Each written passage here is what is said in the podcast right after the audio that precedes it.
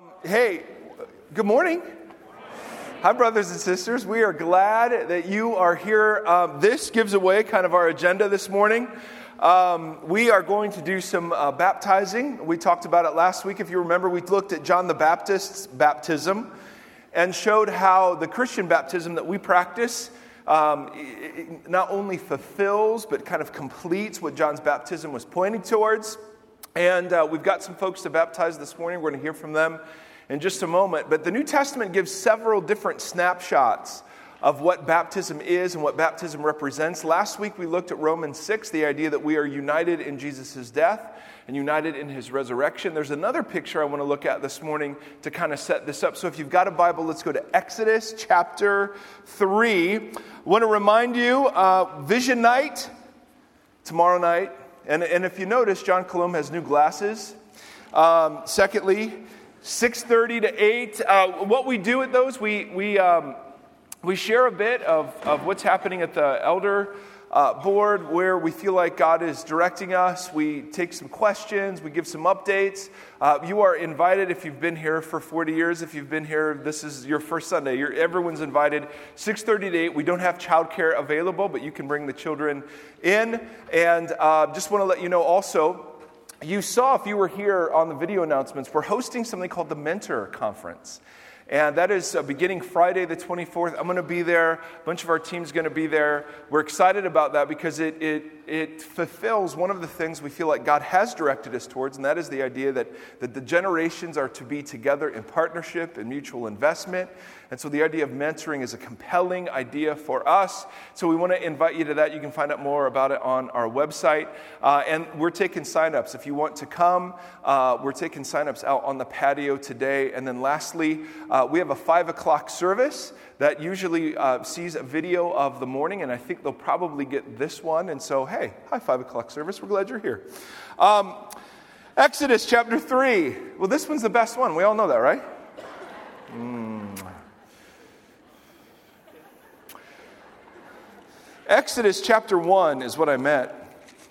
Exodus chapter 1. Maybe they won't get this one. No, Exodus chapter 1. Now, I, I want to um, uh, re go over a story that is very familiar, but it is the defining sort of picture of salvation in the scriptures, and it's, it's the Exodus, hence the name of the book. If you remember, the book opens with the nation of Israel having been in Egypt now for almost 400 years and in verse 8, remember the book of Genesis ends with a man named Joseph leading his entire family into Egypt. Now, verse 8 of chapter 1 of Exodus, then a new king to whom Joseph meant nothing came to power in Egypt. Look, he said to his people, the Israelites have become far too numerous for us. We must deal shrewdly with them, or they will become even more numerous. And if war breaks out, they will join our enemies and fight against us and leave the country. So they put slave masters over the Israelites to oppress them with forced labor. They built Pithom and Ram- Ramesses as cities for Pharaoh, but the more they were oppressed, the more they multiplied and spread. So the Egyptians came to dread the Israelites and worked them ruthlessly. They made their lives bitter with harsh labor in brick and mortar and with all kinds of work in the fields. And in all of their harsh labor, the Egyptians worked them ruthlessly. The king of Egypt, said to the Hebrew midwives, When you are helping the Hebrew women during childbirth on the delivery stool, if you see that the baby is a boy, kill him. So the picture we get from Exodus chapter 1 is of God's people who were the bearers of a promise given to Abraham generations before, are now being, they can't celebrate their Sabbath, they are now in forced labor, and any sons that are born are now to be murdered. Okay, so the picture is grim. Flip over to chapter 3. God calls Moses, verse 7 I have indeed seen the misery of my people in Egypt. I have heard them crying out because of the slave drivers, and I am concerned about their suffering. So I have come down to rescue them from the hand of the Egyptians and to bring them to the land I promised. Flip over to chapter 7. Moses has a few concerns about this whole plan, so we spend some time addressing those. And then in chapter 6, therefore, say to the Israelites, Moses, I am Yahweh. and I will bring you out from under the yoke of the Egyptians. Chapter 6, verse 6 I will free you from being slaves to them, and I will redeem you with an outstretched arm and with mighty acts of judgment. I will take you as my own people.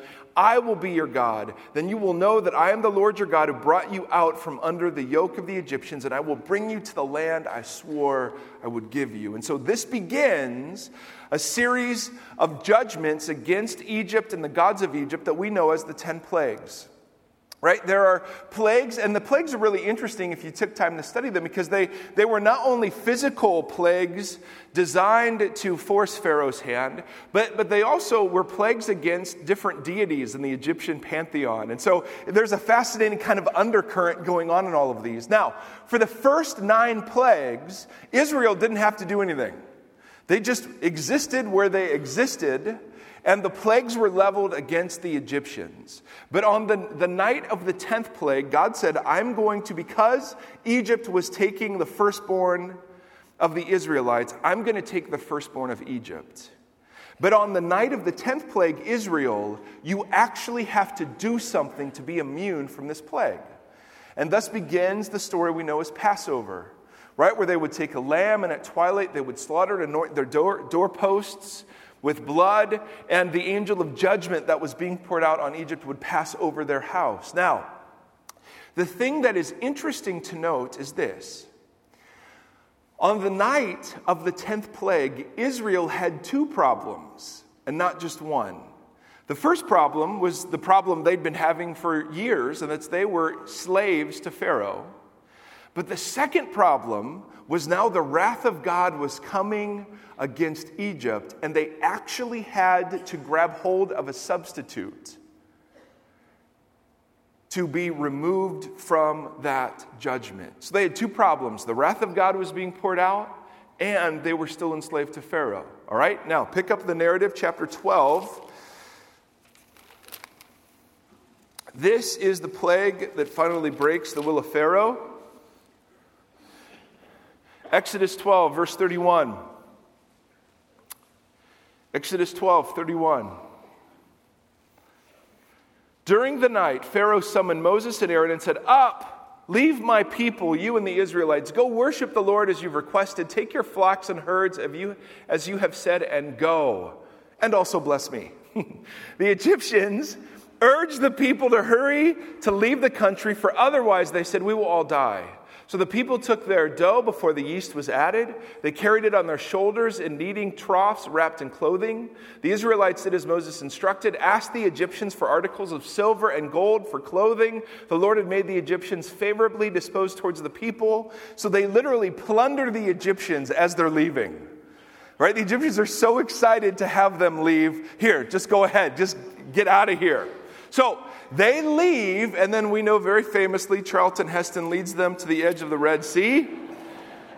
Exodus 14, verse 10. So, God's leading them. They're laden with plunder. There are tons. I mean, there, there are other, actually, other peoples coming with them. So, they're very, very slow. Pharaoh wakes up and realizes, What have I done? I've just given away our entire workforce. Right? I mean, we're going to hit recession here pretty quick. And, you know, that's a big deal. So, so he goes and he sends out their fastest troops. Verse 10 of Exodus 14. As Pharaoh approached, the Israelites looked up, and there were the Egyptians marching after them. Now, at this point, they are, they've got the Red Sea on one side, the Egyptians coming on the other. They were terrified and cried out to the Lord. They said to Moses, Was it because there were no graves in Egypt that you brought us here to die? What have you done to us by bringing us out here? Didn't we say to you in Egypt, Leave us alone, let us serve the Egyptians? Now remember, they got no Sabbath, they were oppressed, their firstborns were being killed. Leave us alone, let us serve the Egyptians. It would have been better for us to serve them than to die in the desert. And Moses answered, Do not be afraid, stand firm, and you will see the deliverance the Lord will bring you. The Egyptians you see today, you will never see again. The Lord will fight for you. You need only to be still. Verse 19 Then the angel of the Lord, who had been traveling in front of Israel's army, withdrew and went behind them. The pillar of cloud also moved from the front and stood behind them, coming between the armies of Egypt and Israel. Throughout the night, the cloud brought darkness to one side and light to the other side, so neither went near the other all night long. Then Moses stretched out his hand over the sea, and all that night the Lord drove the sea back with a strong east wind and turned it into dry land. The waters were divided, and the Israelites went through the sea on dry ground. Now we know the story, right? They make it through, and then the minute the Egyptians try to follow, the Red Sea now covers them and they're all swept away. Chapter 15 is a song of triumph that the Israelites now sing in response. And we're just going to read the first two verses, but I want you to show, I want you to see that after the Exodus, they celebrated. They said, uh, verse 15, chapter 1. No, chapter 15, verse 1. Then Moses said to the Israelites, or then Moses and the Israelites sang this song to the Lord I will sing to the Lord, for he is highly exalted. Both horse and driver he's hurled into the sea. The Lord is my strength and my defense. He has become my salvation.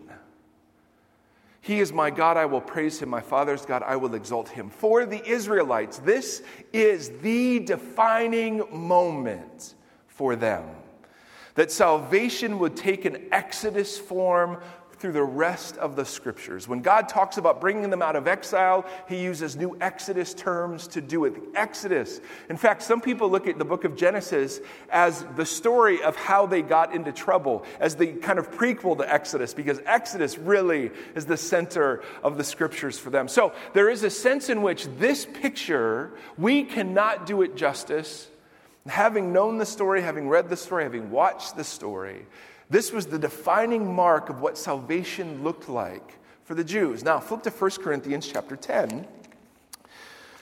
And Paul says something very interesting as he's making another point. He says it almost in passing. But this is where we kind of hook into the story a little bit. 1 Corinthians chapter 10 verse 1. 1 Corinthians 10, verse 1. Notice the word he uses here. It says, For I do not want you to be ignorant of the fact, brothers and sisters, that our ancestors were all under the cloud and that they all passed through the sea. They were all what? Baptized into Moses in the cloud and in the sea. Now, he goes on to make a different point, but I find it very interesting as he's using Exodus, uh, an Exodus picture, he uses the word baptism. That going through the waters of the Exodus is one of the pictures of what baptism represents. Remember, last week we saw that baptism represents the union of our death with Jesus, that our old self, our old nature, the failures, the mistakes, all of that is dead and buried, and a new self is resurrected in its place because of our union with Christ, not only in his death, but in his resurrection. But here, the image is, is a, a, a bit different. It is the image of an exodus, that you go through the water to find the salvation of the Lord. In fact, I would argue this is an image the New Testament writers use all over the place. Go, if you would, to Ephesians chapter 2. Flip a couple of books to the right, Ephesians chapter 2. Israel, on the night of the 10th plague, the plague that ultimately resulted in their salvation, they had two problems, right? What were they? Bondage, yes. I like that you guys are all up front now. I mean, you back, you, Lex, you were back there. It's hard to bug me for back. True. You gave me this though. I picked it up all the way back there. Not today. Not today. Okay. Okay. So, so I'm going to uh, take the mumbling as total acknowledgement of the two points I made earlier. Number one, bondage to Pharaoh. And number two, the wrath of God was coming. And, and for the first time in the plague sequence, they actually had to do something. They had to, by faith, receive a sacrifice and mark their doorposts, right?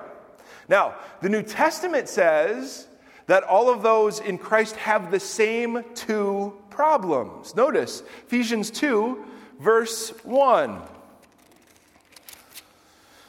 As for you, you were dead in your transgressions and sins, in which you used to live when you followed the ways of this world and of the ruler of the kingdom of the air.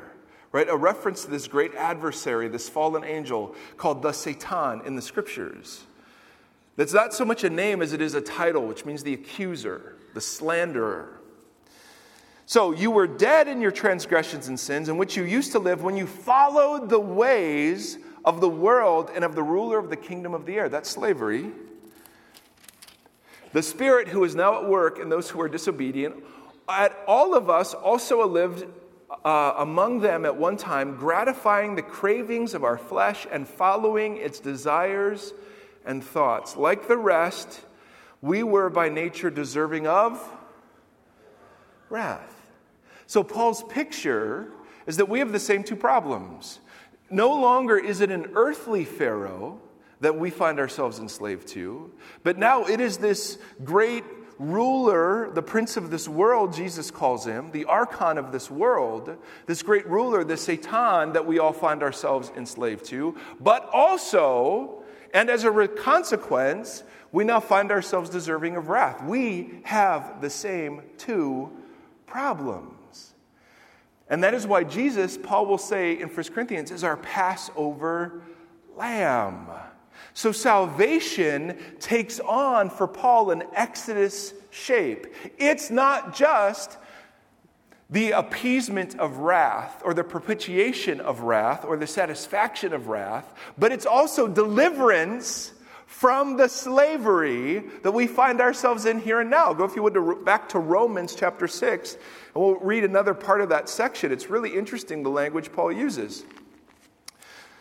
So, what does baptism picture? Baptism pictures our union with Jesus, the death of our old self, the resurrection of a new self. But baptism also pictures an exodus.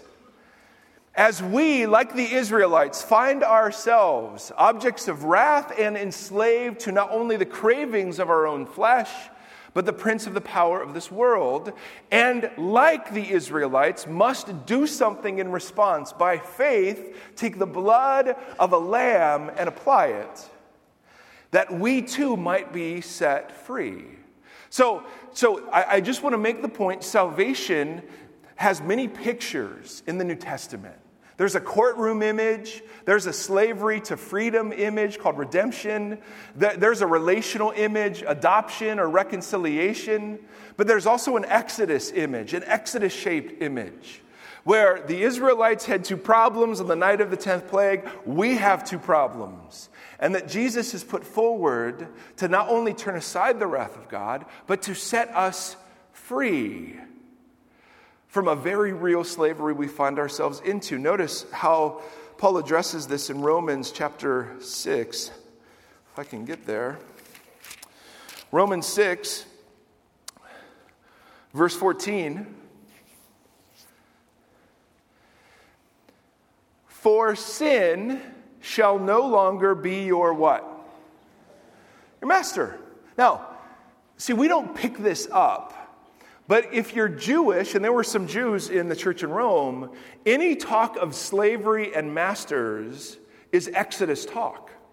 Doesn't matter how many generations have gone by, it's, it's Exodus talk.